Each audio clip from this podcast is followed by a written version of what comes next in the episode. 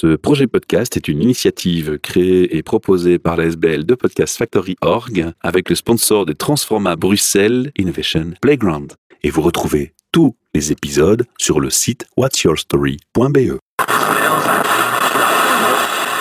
You're listening to the Podcast Factory. Bienvenue pour un nouvel épisode HR Meetup, votre podcast sur les passions au travail et les thèmes RH. Alors devant moi, j'ai Bruno Sbill. Bonjour Bruno. Bonjour Michel. Merci de me recevoir chez toi. On est dans quelle ville ici, rappelle-moi? On est à Avey, du côté de Mons. Et merci de t'être déplacé. Et on n'est pas très loin de la frontière française. Ouais, tout près de Maubeuge. J'ai eu la chance de faire une formation de sound designer à Technocité à Mons. Et j'ai rencontré ta compagne. En parlant bêtement, on s'est rendu compte qu'on avait un point commun de connaissance qui était ton nom Epixis, Belgique, qu'on salue au passage. Et donc, on s'est dit, bon, on va faire un podcast pour présenter un peu ce que Souta faisait. Donc, c'est un des podcasts précédents. J'invite les auditeurs et auditrices à aller écouter. Et puis, on s'est dit, bah, on va pas s'arrêter dans si bonne voie, puisqu'on se connaît déjà de nom. On va essayer de se rencontrer, nous deux aussi, et de faire ce podcast. Tu le sais, tu as entendu l'interview de ta compagne au micro chez Charmeetup. On a une question fétiche pour démarrer euh, nos capsules. Ton rêve d'adolescent, Bruno, jusqu'à ce jour, que s'est-il passé? Et puis surtout, le but de la question, c'est de savoir, est-ce que tu es finalement aligné à ce jour avec ton rêve d'adolescent?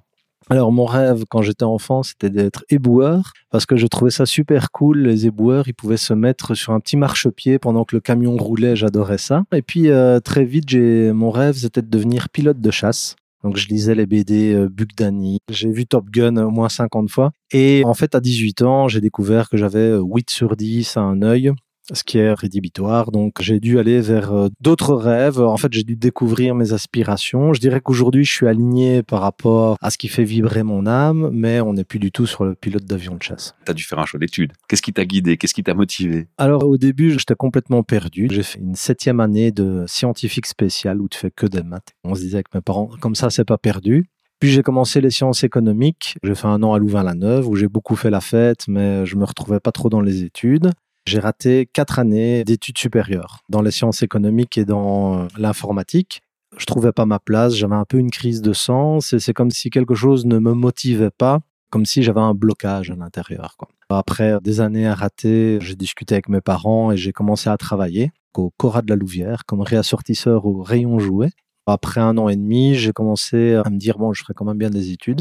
Donc j'ai fait mes études en promotion sociale en cours du soir. Donc là, il y avait une motivation, il y a déjà quelque chose qui se dessinait, une envie de faire quelque chose de particulier. Pas vraiment, mais mes potes faisaient l'informatique, donc je me dis, Ok, je vais faire un, à l'époque, on avait placé un gradué en informatique, donc un bac plus 3. La grosse différence, c'est qu'après quelques mois de ma première année de cours du soir, j'ai rencontré euh, ma femme. Je me suis dit, ouais, en fait, t'as l'air un peu bête si tu rates, donc je me mettre à réussir. C'est l'amour qui m'a fait switcher. Et du coup, j'aimais bien, parce que tout en travaillant, donc après un an de graduat, j'avais déjà trouvé un autre boulot dans l'informatique et de travailler, de faire les cours du soir. C'était chargé, mais en fait, c'était chouette. Quoi. Moi, j'aimais bien. Tous les gens qui étaient là au cours avaient envie d'être là. Ils avaient toutes des histoires intéressantes et donc tout le monde avait envie d'avoir son diplôme. Et donc, on était à fond. Quoi.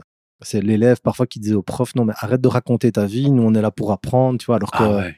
Alors qu'en cours du jour, si le prof raconte sa vie, t'es là, bon, ok, ça va, ça fait une heure de passer. C'est un peu l'affiliation par amitié et qui t'a amené vers l'informatique. Voilà, c'est ça. Ça avait l'air d'être un secteur porteur. Après un an, j'ai trouvé un boulot dans l'informatique. Et donc, j'ai découvert un peu le milieu. J'ai d'abord travaillé pour le CIEP, qui est un ensemble d'associations qui aident les jeunes à trouver un boulot, trouver leurs études supérieures. Donc, à moi qui ne m'étais pas trouvé, je trouvais ça sympa. Et puis après, je suis arrivé dans le monde de la consultance. Consultance informatique, en gros, t'appartiens à une société qui, entre guillemets, loue tes services à des clients et tu peux aller travailler pour une banque, pour une institution, pour une start-up. Ça, c'est un peu ce qui m'attirait pour le côté pas toujours être dans le même environnement. Et en parallèle de ça, j'ai fait trois ans de cours du soir, j'ai laissé un an et puis j'ai refait une licence en sciences de gestion, ce qu'on appelle un master maintenant, un bac plus 5 en sciences de gestion. Et là, donc, c'était euh, beaucoup plus large. Ça parlait de marketing, de psychologie, de sociologie, de statistiques, d'économie. Donc, j'aimais bien ce côté, OK, ça t'aide à comprendre le monde dans lequel on évolue, quoi. Ce qui m'impressionne, c'est qu'en fait, d'un départ scolaire difficile, tu as tout récupéré, tu as tout remis à neuf. Oui, c'est ça. En fait, jusqu'à 15 ans, j'étais le parfait élève. À partir de 15 ans, j'ai commencé à me poser des questions de sens ou euh, à quoi bon? Même l'arrivée dans le monde professionnel a été difficile parce que quelque part, on m'avait vendu comme vision de l'avenir, c'est travaille bien à l'école, ok? Puis après, il y aura les études supérieures, donc travaille bien aux études supérieures, ok? Mais après, il y aura le monde du travail. Et tu vois, et moi, je voyais ça un peu comme un Eldorado en disant, toutes les pièces du puzzle vont se mettre, etc. Et ça n'a pas été le cas. Mais quand je suis arrivé dans le monde du travail, même dans le monde de la consultance, alors j'ai peut-être pas eu de chance, mais j'étais sur des projets qui échouaient, des collègues qui voulaient en faire le moins possible, des gens plutôt démotivés. Donc, comme les projets échouaient, les clients n'étaient pas contents. Et le plus dur dans tout ça, c'est que j'avais des collègues qui me disaient T'inquiète, c'est partout pareil. Wow. Donc, je me dis ouais, Bonjour le message. 40 ans là-dedans, ça va être la fête. Mais heureusement, il s'est passé quelque chose. Donc, quand j'étais en clientèle à la Commission européenne, donc j'étais développeur d'applications informatiques, j'ai un collègue qui débarque et chose euh, que je n'avais pas encore euh, connue. Il était euh, hyper enthousiaste par rapport à sa boîte, quoi, qui s'appelait Axen. Et il parlait de ça tout le temps. Je me dis, c'est bizarre, un, un, qui se plaint pas. Et il me parlait de trucs qui se passaient dans sa boîte. Je me dis, ça a l'air génial. Ça a tellement éveillé mon intérêt qu'après, vers 4-5 ans dans la consultance, je suis allé chez eux. Et là, c'est un peu la société qui a changé ma vie. Parce que déjà, il y avait un directeur très accessible tu pouvais arriver, peu importe quel était ton titre, on t'écoutait. Bah, c'est là que j'ai rencontré Souta, vu que j'ai divorcé de ma femme et donc j'ai démarré une nouvelle union. Et donc là, bah, pour te donner un exemple, moi j'avais fait des entretiens, par exemple dans des sociétés où ils disaient, nous, c'est la collaboration. Comparé à d'autres cabinets qui s'empressaient de citer et de casser, nous, on est collaboratif. Donc je faisais mon entretien d'embauche, ok, et puis euh, on va faire une petite pause à l'entretien. Et puis ceux qui m'interviewaient, j'entendais qu'ils discutaient entre eux et qui cassaient leurs collègues. Quoi. Je dis oui. Entre ce qu'on prône et ce qui se fait. Voilà, c'est ça. Il y a un gap. Et Jackson, en fait, un des trucs qui me parlait, c'est que les valeurs étaient vraiment vécues. On avait par exemple une valeur de respect.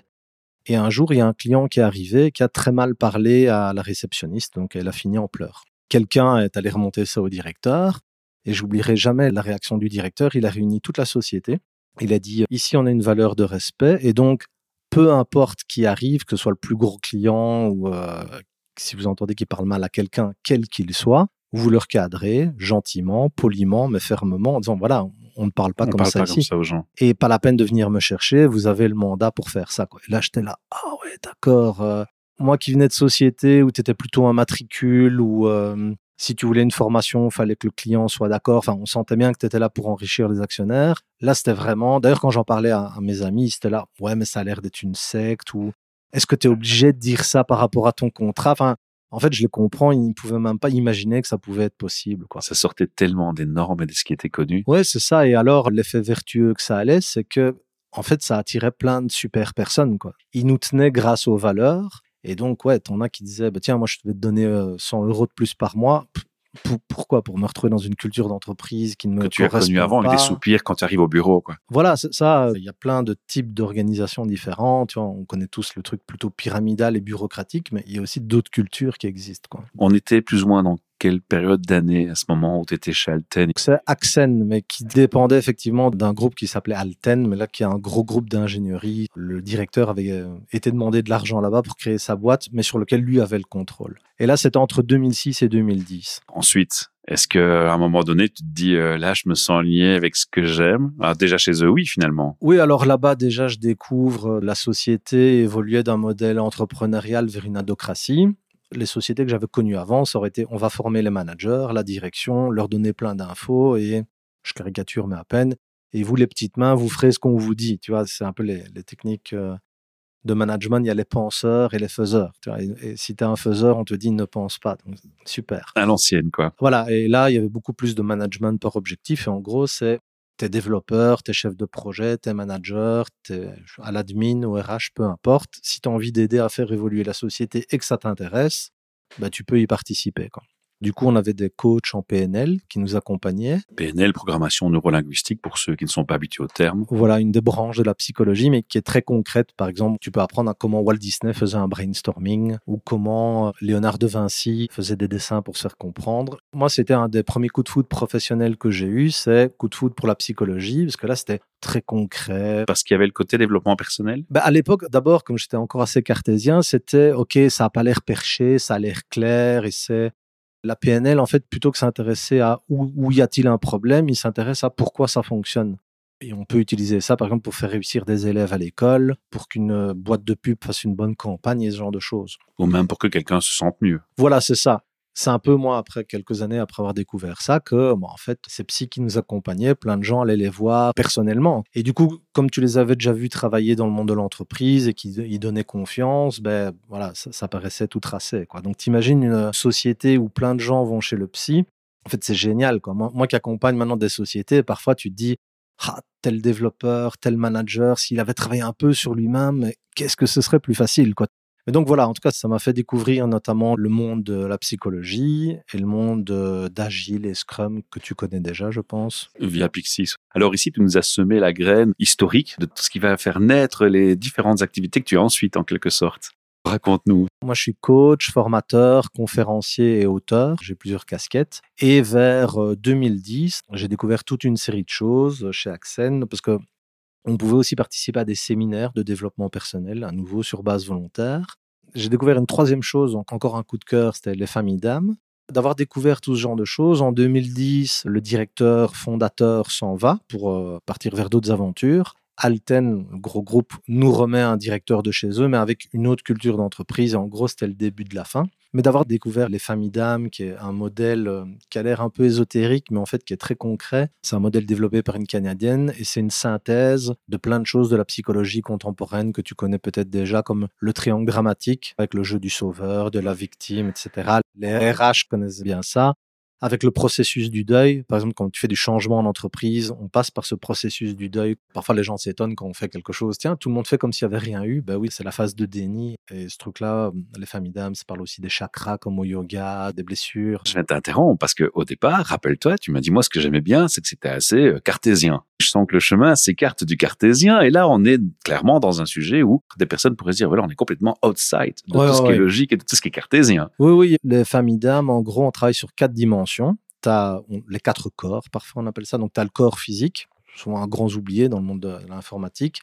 Donc, le corps physique, comment tu dors, ce que tu manges, est-ce que tu fais du sport le corps émotionnel, donc tout ce qui est les émotions, les relations, etc., l'ambiance dans l'équipe, par exemple. Deux sujets qu'on écarte vite en société. On ne devrait pas s'étonner maintenant qu'il est temps de burn-out. C'est une parenthèse. Je te laisse continuer. C'est ça. En fait, les émotions, c'est pas un problème de design. Elles sont pas là par erreur, quoi. Mais souvent, euh, on ne les utilise pas. Et si tu n'écoutes pas tes émotions, les gens qui pensent contrôler leurs émotions, en fait, ils se font diriger par leur fait de ne pas vouloir sentir. Après ça, je pense que même dans les RH, de plus en plus de monde sont ouverts à ça. Une prise de conscience claire, oui, tout à fait. Donc le troisième corps qu'on étudie dans les familles d'âmes, c'est le corps mental, donc tout ce qui est de la hum, réflexion, mais aussi des intuitions qui n'est pas nécessairement le, un raisonnement mécaniste. Et puis le quatrième corps, qui est le corps spirituel, la connexion à l'âme, c'est cette quête de sens, ces questions existentielles qu'on se pose peut-être comme moi très tôt ou après plus tard la crise de la quarantaine et donc, effectivement, je me suis ouvert à d'autres dimensions, plus que juste la réflexion mécanique. Et ça nous mène à, tu proposes un accompagnement à des personnes qui sont peut-être en perte de sens. Ouais, donc j'ai un pied dans le monde du développement personnel et encore un pied dans le monde de l'entreprise. Donc pour moi, c'est important d'amener du sens dans le monde des entreprises, que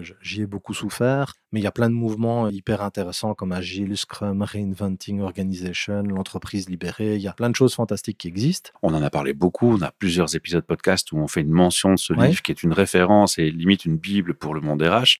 Et j'étais émerveillé, moi, de voir cet enthousiasme naître. Et puis, malheureusement, dans le concret, alors je vais pas généraliser, hein, il y a toujours des exceptions, a toujours des choses différentes qui se passent partout, mais malgré tout, entre la théorie et la mise en pratique, on est encore resté dans un gros écart parfois c'est difficile finalement d'arriver à mettre en pratique certaines choses qui enthousiastent pourtant les RH. Ouais, tous les outils que je t'ai cités là, c'est compliqué à mettre en place. C'est pareil pour Agile, c'est pareil pour les familles d'âmes, c'est pareil pour le développement personnel. Parfois, les gens, ben, on leur vend, par exemple, Agile, Scrum, on va te dire, tu vas être 300% plus productif. On va te dire, le, fondateur, il dit, on va faire deux fois plus de travail en la moitié de temps.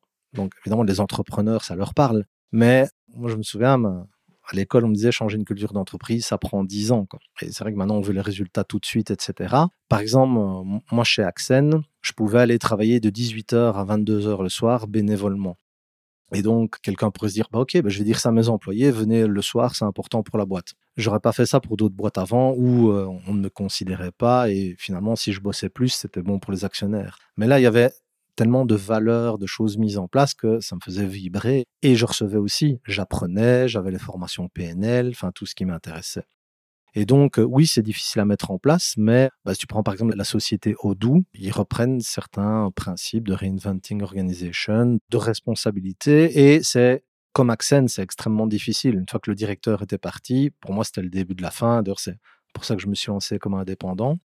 C'est pas parce que le modèle est compliqué qu'il est incorrect. Et puis, pour toutes ces belles idées, tu as des gens qui vont pervertir le modèle et qui, au nom de Reinventing Organization, bon, ok, on vous a mis un billard et une boîte à bonbons, maintenant vous allez travailler deux fois plus. Ouais, le raccourci est, très vite fait. Voilà. Ouais, Toi qui fais du développement personnel et qui accompagne des gens, tu es le premier témoin de à quel point il peut parfois être difficile de changer le comportement d'une personne déjà. Et l'entreprise, c'est toute cette multitude de personnes ensemble avec les interactions qui s'y mêlent. Donc c'est encore plus compliqué, j'ai envie de dire. Oui, c'est vrai que c'est compliqué. Pour les RH, par exemple, il faut que tous les départements soient alignés dans l'entreprise. Si on a les RH qui font une super campagne d'affichage ou qui font des mugs avec tel slogan, etc., et qu'à côté, il y a un manager qui gère son équipe d'une poigne de fer, tous les efforts RH vont tomber à l'eau parce que, en fait, c'est le leadership par l'exemple. Qu'est-ce que je vis au quotidien? Il y a ce que je dis, ça, ça a 1% d'impact il y a ce que je fais, ça a 50% d'impact. Tu vois, un directeur qui ramasse un papier par terre dans le parking a plus d'impact qu'un email sur une green policy, comme quoi c'est important. On est bien d'accord. Et ce qui a 100% d'impact, c'est ce que tu penses vraiment intérieurement. J'ai eu la chance d'être consultant toutes mes années difficiles. J'ai vu plein de choses. Et donc, j'ai vu dans des banques des grandes transformations. Avant même qu'on parle de transformation agile et de reinventing organization, des gens de la direction venaient pour montrer c'est important. Des consultants venaient expliquer des concepts qui volaient un peu au-dessus de la tête de tout le monde. Tout le monde disait oui, oui. Et puis, en fait, les gens travaillaient comme avant et je les entendais dire attention, hein, parce que maintenant, je suis coach, je suis plus machin. Mais en gros, ils travaillaient comme avant. Et donc, tu voyais que le, le truc n'était pas intégré. Quoi. Il y a des scénarios positifs aussi, on en a cité un voilà, comme exemple, il y en a certainement d'autres aussi. Et donc, euh, moi, je suis un grand défenseur de tout ça, y compris Reinventing Organization. Je suis assez d'accord. Pour moi, c'est l'avenir, mais voilà, il faudra, peut-être 30 euh, ans, 40 ans pour qu'on y arrive et que ça devienne la norme. Quoi, mais... Ou changer l'approche et peut-être plus écouter bah, la base, par exemple, écouter plus ses employés. Parce que, par exemple, quand on dit, bah, je veux faire du, avec euh, Laurence Vanet qui parlait du bonheur au travail, qui a écrit un superbe livre là-dessus, mais c'est aussi quelque chose qui me marquait, qui m'a intéressé. Et j'ai vu des entreprises faire des tentatives, des tentatives de bonheur au travail. Mais on n'impose pas une forme de bonheur au travail. Il faut d'abord sonder ce qu'attendent les gens, écouter ses employés pour en tenir compte. Parce que si c'est unilatéral, ben c'est un dialogue de sourds. Alors, le bonheur au travail, c'est un magnifique reportage. Hein. Je suis en contact avec le réalisateur qui a maintenant fait toute une série qui s'appelle Le bonheur à l'école. C'est aussi un truc qui m'intéresse beaucoup, les écoles alternatives. Et il est venu d'ailleurs filmer dans l'école où sont mes garçons. Et en fait, moi, je pense qu'il y a eu un gros malentendu avec cette histoire de le bonheur au travail. Pour moi, c'est un reportage qui montre tout ce qui est possible, un peu comme le film Demain dont on a parlé euh, en antenne. Et en fait, les gens se sont posés des questions philosophiques. Doit-on être heureux au travail? Pour moi, en fait, ce que ça amenait, c'est que c'est comme si le fait d'être heureux dans son travail, c'était être extraterrestre. Et c'est vrai que moi, quand je dis à mes amis, bah, en fait, moi, j'adore ce que je fais, mais bon, j'ai mis quelques années aussi à aller vers ça tu as l'impression que c'est l'exception. Tu vois, tout le monde parle de oh, OK, travail alimentaire, etc. Enfin, beaucoup de gens parlent de ça. Et euh, pour moi, il fallait pas avoir des réflexions philosophiques sur le bonheur. Qu'est-ce que le bonheur doit Est-ce que l'entreprise doit rendre heureux? C'est des gens qui ont pris ça au pied de la lettre et qui sont euh, voilà, on fait des, des délires philosophiques. C'est juste que voilà, il y a d'autres façons de faire et les gens peuvent se réaliser dans le travail. On est on voit plus euh, nos collègues que nos femmes. On a un super gros coupe chez Charmy Top. Ce truc est pas nouveau du tout parce que Socrate disait fais de ton job une passion, tu ne travailleras plus jamais un jour de ta vie. Mais évidemment. Les gens qui disent euh, maintenant les jeunes c'est plus ce que c'était, du temps de Socrate, il y a déjà des écrits là-dessus. Donc chaque génération refait ça. Ce qui m'attire dans, ma curiosité, c'est ce fameux ouvrage que tu as rédigé. J'ai envie d'en savoir plus. Quand j'ai découvert les familles d'âmes, moi, ce modèle et le fait de découvrir ma famille d'âmes m'a permis notamment de me réorienter professionnellement. Donc en 2010, je me suis dit, je vais me lancer comme indépendant parce que je veux faire du coaching, de la formation en entreprise, du développement personnel, être thérapeute. Et des conférences. Voilà, et des conférences pour parler ben, notamment d'Agile Scrum qui était émergent à l'époque. On allait en parler dans les universités, dans les conférences pour dire, hey, regardez, il y a un truc qui existe, c'est génial, on l'a essayé, ça fonctionne et vous devriez en faire pareil. Bah, maintenant, c'est très à la mode aujourd'hui, donc ça vient avec des travers, mais voilà. Et donc, les familles d'âmes, moi, ça m'a vraiment permis du coup de me lancer comme indépendant et de savoir vers quoi je voulais aller. Et j'ai utilisé ça avec mes enfants, en couple, avec des équipes que je coachais, parce que ça permet aussi de hum, savoir mieux communiquer. Et on a contacté avec d'autres la créatrice du modèle qui a écrit un livre et on lui disait mais tu dois écrire plus, c'est génial ce truc-là. Et on la harcelait, mais elle a écrit d'autres livres mais sur d'autres sujets. Et à un moment, je me suis dit, bah, voilà, c'est peut-être à moi d'écrire ce livre-là. Et j'ai proposé à Dominique Dethier, qui est psychologue et que j'avais rencontré chez Axen, qui aidait à animer des séminaires. Et je sais qu'elle adorait le modèle et l'utilisait aussi. Et donc, un jour, j'ai proposé, je dis, bah, voilà, c'est peut-être à nous de l'écrire. Et donc, on a démarré l'aventure en 2017. Donc, c'est une coécriture. Voilà, on est euh, deux auteurs, un homme et une femme.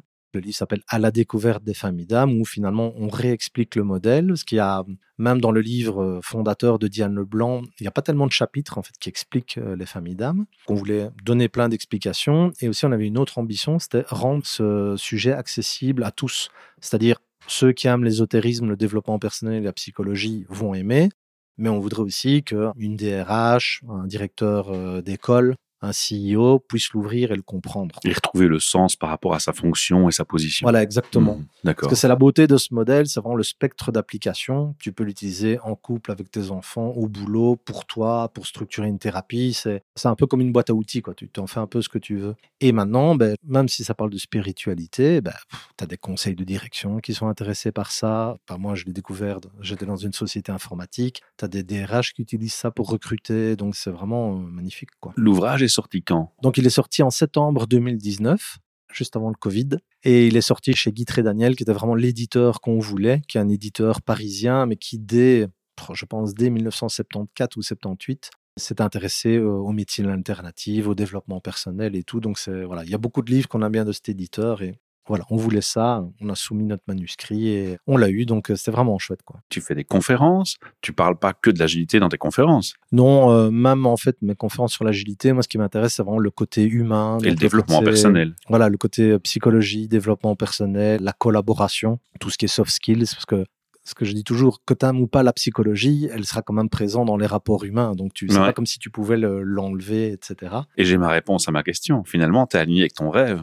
Mais ton rêve qui est venu plus tard. Voilà, je, l'ai découvert. C'est vrai que oui, la, question du sens, ça m'a toujours drivé. C'est toujours, euh, c'est un peu comme un, cycle qui se répète, quoi. Tu vois, c'est comme quand tu soignes une blessure, ben, tu en découvres une nouvelle. Le chemin est toujours en route, quoi. Mais c'est vrai qu'il y a certains outils dont, que j'ai pu citer dans ce podcast qui m'ont particulièrement aidé. J'ai entendu que tu es multilingue, donc tu parles en français, mais tu te débrouilles aussi en néerlandais, c'est juste? Quand j'avais 18 ans, j'étais euh, parfait bilingue français-néerlandais. Maintenant, je suis plutôt bilingue anglais avec Scrum Agile, j'ai participé à des conférences internationales. En fait, ça qui est chouette, c'est une communauté mondiale. Et donc, c'est vraiment génial d'aller en conférence et tu peux parler avec des Indiens, des Finlandais, enfin des gens de tous les continents, de toutes les cultures. C'est hyper enrichissant. Quoi. Tu travailles dans toute la Belgique et même à l'international. Oui, euh, bon après maintenant, euh, depuis le Covid, tout le monde est connecté. Euh, donc les, les visios, c'est hein. plus que... Avant un Skype, tu vois, c'était plus un challenge. Ben, par exemple, pour te dire que je m'applique aussi ce que j'enseigne, Reinventing Organization, en fait, Frédéric Laloux, il a fait une série de 120 vidéos qui s'appelle Inside for the Journey, qui en fait, thème par thème, explique comment mettre ça en place.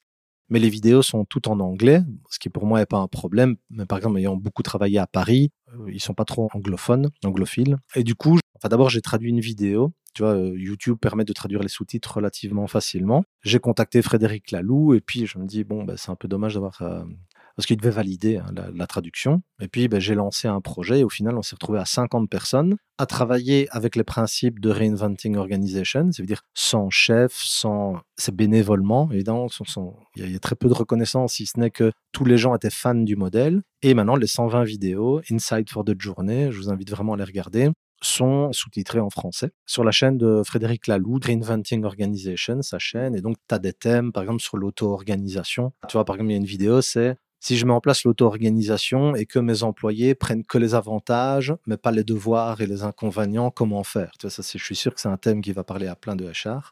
Et voilà, et en fait, on utilisait peu d'outils, on faisait juste un Skype tous les mois pour euh, se maintenir la motivation. Et il y avait des Canadiens, il y avait une francophone qui est en Australie, enfin, il y a vraiment des gens de tout pays euh, francophones qui ont aidé euh, à traduire ça. Quoi. Donc, comme quoi, ça fonctionne. T'as les DRH, ils sont contactés, mais en permanence, quoi. Ils sont sollicités de toutes parts. Comment tu travailles avec les entreprises? Tu les abordes avec euh, quelle approche? Mon secret, c'est faites une thérapie. Moi, je l'ai fait, ça m'a beaucoup aidé. Donc, s'il y a qu'un truc à faire, c'est faites ça. Ben, moi, en fait, euh, tu vois, quand je me suis lancé comme indépendant, il y a énormément de croyances sur être indépendant qui sont pas vraies. Par exemple, tout le monde te dit il faut être un bon commercial. Si tu n'arrives pas à vendre tes trucs, ça n'ira pas. Ou peut-être qu'il y en a qui adorent faire du commercial et qui s'éclatent à faire ça. Mais moi, j'ai la croyance que quand tu es sur ta voie, parce que tu demandais comment je travaille, j'accompagne beaucoup de gens qui changent de vie, bah, comme moi je l'ai fait finalement, qui font un burn-out, qui sont pas heureux dans leur travail, qui ont souvent une passion ou un truc qui a beaucoup de sens pour eux, mais qui n'arrivent pas à faire le, chemin vers ça et, surtout en vivre parce que bon, il y a des factures à payer. En fait, moi, j'ai jamais dû faire le commercial. C'est les gens qui sont venus vers moi et parce que j'ai plus charismatique qu'un autre ou quoi, mais j'ai vraiment découvert ça. Quand tu vas vers ce qui est juste pour toi, la vie t'accompagne. Et c'est un truc que je dis en coaching avec les gens et que je peux pas expliquer et que je vois tout le temps. Moi, quand je me suis lancé comme indépendant, j'ai fait ce que je déconseille à tout le monde, c'est-à-dire euh, pose ta dème et puis tu verras. Moi, je conseillais non, non, trouve-toi un contrat et ensuite ben, va vers ton contrat et comme ça, tu te mets pas en danger. Et à un moment, j'ai vraiment senti euh, mon âme qui me parlait et je dis ben, c'est juste pour moi. Donc j'ai dit à ma boîte, on ne travaillerait plus que en tant qu'indépendant, je m'en vais. Donc finalement, c'est plutôt les gens. Comme je donne des formations, tu vois, il y a beaucoup de gens qui me voient en action un jour ou deux, et ça, je pense, ça peut aider de dire tiens, il a l'air cohérent par rapport à ce qu'il dit, et donc euh, ils vont me dire tiens, nous on veut faire ça. Mais pour répondre à ta question par rapport au RH, et c'est vrai que les managers, c'est pareil, hein, tout le monde dit ah j'ai tel consultant et tout. Pour moi, ce qui est important, c'est quelle est la vision quel modèle d'organisation ils veulent mettre en place. Tu as par exemple la spirale dynamique qui aide aussi beaucoup euh, par rapport aux structures d'entreprise. C'est vraiment quelle est votre vision, qu'est-ce que vous voulez mettre en place et après, ça aura du sens de par soi-même de dire, bah, tiens, est-ce que je fais un peu de yoga, est-ce que je fais un peu de trucs, etc. Et parfois, c'est juste aussi bah, ce qui leur plaît, etc. Moi, je dirais plutôt que de recevoir tout et dire qu'est-ce que je vais essayer, de dire où je veux aller. Moi, souvent, c'est comme ça que je travaille. C'est on va faire un team building, voilà, pour une télévision belge. Le service informatique va dire, nous, on veut mettre ça en place. On accompagne déjà les managers en coaching. Enfin, je dis on, parce que parfois, je collabore avec d'autres personnes. Et puis, à un moment, on va organiser un team building, mais qui va aller pile sur ce qu'ils veulent mettre en place et euh, parce qu'ils veulent transmettre ce genre de choses. Je crois profondément, moi, personnellement, qu'il y a ce que j'ai appelé le radar de l'âme, la métaphore du radar de l'âme. Tu peux avoir des millions de coachs sur Internet, mais il y en a qu'un qui va te convenir. Tu peux avoir des milliers de DRH sur Internet et des milliers de prestataires sur Internet. Il y en a que deux qui vont matcher parce qu'ils vont se reconnaître, ils vont se comprendre. Et parfois, il n'y a même pas besoin de mots. Il y a juste à se comprendre. Et ça, je crois que c'est une belle petite euh, conclusion sur cet aspect-là. Qu'est-ce que tu en penses? Oui, tu as souvent des entrepreneurs, c'est ça. Hein, c'est un binôme de gens. Ben voilà, ils sont. Et parfois, ils comparent même ça à un couple. C'est vraiment. Euh, je fais cette métaphore souvent. Ça choque parfois les gens. Non, non, mais moi, c'est à nouveau. Regarde combien de temps on passe avec les collègues. Et donc, non, non, je suis tout à fait en ligne avec ça. Moi, c'est vraiment ça, les trucs qui m'ont le plus parlé. Scrum, on en a parlé. J'ai vraiment eu comme un coup de foudre. Je savais pas.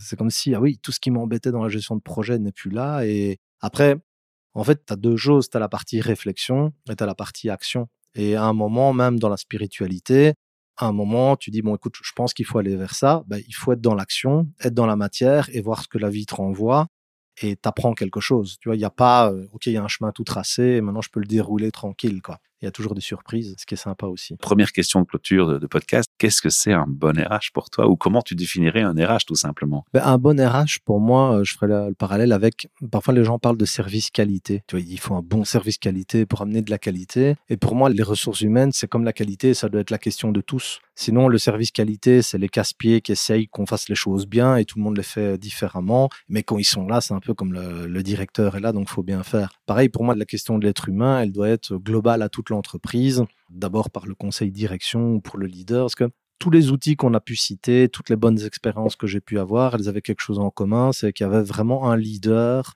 puissant, convaincu, qui drivait tout ça. Qui les porte, oui, clairement. Et qui les porte. Et c'est pareil pour Scrum Agile. Si on n'est pas soutenu par le management ou la direction, ça ne prendra pas ou à un moment ça s'essoufflera. Donc je dirais euh, quelqu'un qui a une vue euh, transversale et qui a surtout le soutien euh, de la direction. donc c'est quelqu'un surtout qui a au-dessus de lui un phare qui éclaire bien la direction dans laquelle il faut aller. Quoi, si je prends une belle métaphore voilà, aussi. Ou, lui-même qui va peut-être être le leader et emmener les gens avec. Quoi. Mais voilà, que ce soit pas un, un département qui s'occupe de l'humain parce qu'il faut bien, mais que ce soit présent partout. En fait, chez Axen, on n'avait pas de département RH, mais le côté humain était exceptionnellement présent. Et il était vécu chez tous. Voilà. Et toutes. Alors, un effet wow. Tu connais cet effet wow C'est un endroit où tu arrives hein, pour une mission ou parce que tu vas prospecter ou tu vas rencontrer quelqu'un, on t'a invité, et puis tu rentres dans les lieux et peu importe soit l'humain, les locaux, que ce soit n'importe quoi, toi, dans ta tête, le seul mot qui te vient, c'est wow. Est-ce que tu as déjà eu cet effet wow Si oui, lequel? Et sinon, qu'est-ce qui te donnerait à toi un petit effet wow Ouais, l'effet waouh, pour moi, euh, ce que j'ai eu, c'est ce que j'ai expliqué quand le directeur chez Axen a dit euh, voilà, ici, évident. Euh, voilà, malheureusement, Axen n'existe plus. Donc, mais d'ailleurs, juste par rapport à ça, on pourrait croire que c'est un échec qui n'existe plus.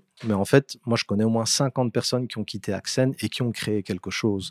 Moi-même, j'ai pu créer des trucs. Et donc, ça a vraiment eu cet effet tache d'huile. On appelait ça la, la constellation Voilà, moi, l'effet waouh, c'est quand j'arrive dans un endroit et que je sens que les valeurs sont vécues. Et, c'est vrai que parfois, je me frite un peu avec des décideurs. Quand je dis, moi, vous savez, je rentre dans une pièce, je le sens tout de suite. Puis après, ah, non, c'est pas possible. faut faire des études. Mais tu le sens tout de suite, par exemple, dans, une conférence agile, comme tu as pu voir. Moi, j'adore parce qu'en plus des sessions, les gens qui sont là, ils se posent les mêmes questions que moi. Comment faire un monde meilleur, le développement durable? Et c'est pas des postures. Enfin, tu sens qu'ils sont vraiment convaincus de ça. D'ailleurs, tu es intervenu à une des journées agiles, je pense. Oui, je suis régulièrement orateur à la journée agile, qui, est une super conférence. On leur fait un clin d'œil tant qu'on y est. Hein, c'est des amis. Gros bisous. Norman, Pierre-Emmanuel, si vous nous entendez, Eric aussi de Cosso. Maintenant qu'on a la réponse sur l'effet waouh, on a bien compris. Moi, on le sentait déjà hein, dans ton interview que le waouh était très clair. Si tu avais un message à passer à tous les DRH et tous les patrons qui nous écoutent, tu aurais envie de leur dire quoi? Alors, euh, J'espère que vous m'écoutez parce que ça va être important ce qui va suivre. Je vais citer Frédéric Laloux. En fait, euh, une de ses premières vidéos qu'il fait, c'est il dit si vous n'aimez pas le développement personnel, si vous n'aimez pas aller à l'intérieur de vous, faites pas ce métier parce que la seule chose que vous allez pouvoir changer, c'est vous. Et de faire des changements organisationnels, des changements HR, etc., ça va vous chambouler à l'intérieur. Si ça vous chamboule pas à l'intérieur, c'est que vous êtes complètement fermé, les gens vont le sentir et ça va être juste de la façade. Et tout le monde va dire oui, oui pour euh, avoir une bonne évaluation, mais ça suivra pas. Et donc, soyez prêt à vous changer vous-même parce que où vous voulez aller, vous saurez si vous êtes dans la bonne organisation, dans le bon département. Ça vous donnera aussi la force de faire des propositions et de tout de suite sentir si vous êtes accompagné ou pas. Donc c'est vraiment d'aller voir à l'intérieur de soi parce que une fois qu'on a réglé ces problèmes, qu'on comprend ses aspirations, c'est beaucoup plus simple d'avancer et d'amener des gens euh, avec soi. Alors on va compléter en donnant un site internet où on peut aller euh, trouver des informations sur toi. Est-ce que tu en as un? Oui, donc il y a famille avec S, dame avec S en un mot.com qui explique le modèle de famille d'âme. Puis après, je suis sur euh, les réseaux sociaux, Instagram, Facebook, Brunos Bill. Il n'y a pas d'homonyme, donc et LinkedIn. Pour l'ouvrage, on peut le trouver Chez tous les bons libraires, là où vous achetez vos livres, il est commandable. Il a été vendu à plus de 5000 exemplaires, donc il est réimprimé. C'est bon signe. Sinon, sur les plateformes, euh, il est trouvable aussi. Parce que parfois, euh, après six mois ou un an, parfois, ton livre, on ne le trouve plus que sur les plateformes parce qu'il est bon ton de critiquer les plateformes dans le développement personnel, mais on les remercie quand même un petit peu parce qu'il y a de bonnes choses sur les plateformes. Rendons à César ce qui lui appartient. Euh, on ne saurait pas vendre le livre. J'ai envie de te poser une question subsidiaire. C'est, euh, tu sais, on est en plein changement aussi par rapport au fait euh, que le Web 3 arrive, donc un web décentralisé. On est en train de faire face à des intelligences artificielles qui vont remplacer l'humain. Tu t'imagines, on va perdre tous notre boulot. Je vais te demander ton avis là-dessus. Ah, je sors d'une keynote sur l'intelligence artificielle. Écoute, je suis sorti de là, j'étais démoralisé parce que la keynote était top, mais le gars montrait tout ce qui est déjà possible aujourd'hui. Et en fait, il a commencé par dire bah tiens, on va faire un petit icebreaker. Et il demande à ChatGPT de trouver des icebreakers. Puis il affine sa recherche. Et là, moi, avant, pour trouver des icebreakers, j'allais à des conférences à, Boston. Tu vois, il y avait une conférence Agile Games. Et là, il, te sort des trucs. Donc là, j'étais là, OK. Et de voir tout ce qui est possible maintenant, déjà, je me suis dit, oula, point de vue relation humaine, ça fait peur. Parce que par exemple, il expliquait que le futur de Tinder, c'est en fait, toi, tu vas coacher ton AI qui va elle-même discuter avec d'autres AI et quand les AI se seront euh, entendus entre elles, alors euh, les gens vont se parler. Puis il montrait aussi des applications militaires en mode oh, regardez, c'est génial, le drone il voit le char et ça envoie un truc automatiquement. Enfin, tu vois, comme un, gamin devant un jeu vidéo. Et puis aussi, il expliquait que ChatGPT, pour cinq questions, il te faut une bouteille d'eau pour euh, refroidir les serveurs. Il y a d'ailleurs une super initiative en Belgique d'Olivier Vergains qui s'appelle Green IT. Moi qui utilise beaucoup de paperboard et de post-it, les gens vont souvent dire eh, c'est pas bon pour les arbres. Non, mais attendez, si j'avais eu un projecteur toute la journée, vous m'auriez pas dit ça. Or, l'impact du projecteur est bien plus grand. Voilà. Mhm. Ça me faisait peur. Et puis, quand je suis allé de salle en salle, je me suis rendu compte qu'en 2023, juste un projecteur qui fonctionne bien, tu vois, on n'y arrive pas encore en 2023. Spécial dédicace à tous ceux qui font des présentations.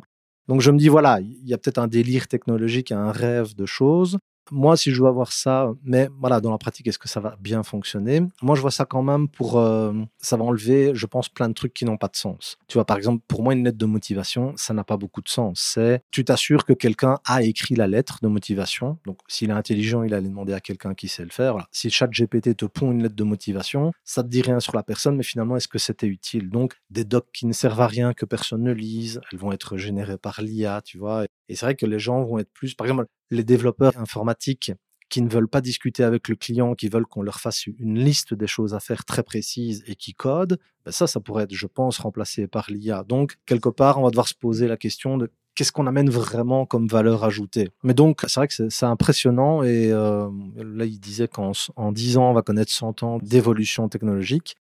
Voilà, bah, à nous, de toute façon, le monde, les êtres humains, c'est nous, donc à, à nous d'en faire un truc utile, mais euh, voilà, c'est c'est vrai que c'est c'est interpellant. Beau mot de conclusion. Alors Bruno, si nos auditeurs et auditrices souhaitent te contacter, te poser une question, sache qu'ils peuvent suivre un lien qui est dans le descriptif du podcast vers un voicemail. Alors, Moi, je suis preneur de feedback, de retour. Voilà. Euh, Racontez-moi vos histoires, j'adore. La solution est là, elle existe. Si dans votre message, vous nous dites on peut partager le message, eh bien, euh, on le mettra sur les réseaux sociaux en commentaire du podcast et tu pourras l'écouter en live sur les Ah, réseaux super. et réagir de la même manière. Et si les gens ne mettent pas euh, verbalement qu'ils autorisent qu'on utilise leur voix dans les réseaux, eh bien, le message te l'enverrai en- à titre personnel, par mail, et puis tu pourras l'écouter, y répondre personnellement, en, en direct aux personnes qui seraient motivées par cette démarche qui, je trouve, est pourtant très constructive. Donc, je vous invite à le faire. Partagez, likez, commentez ce podcast, faites-le connaître. Ça rendra un peu de visibilité à toutes les personnes qui viennent à mon micro. Je crois que c'est bien mérité parce qu'ils nous partagent leur temps, leur passion. Et puis nous, ça nous aide à continuer ce projet avec motivation et enthousiasme, comme toujours. À très bientôt pour de nouvelles aventures. HR Meetup. Merci à toi. hein. Merci.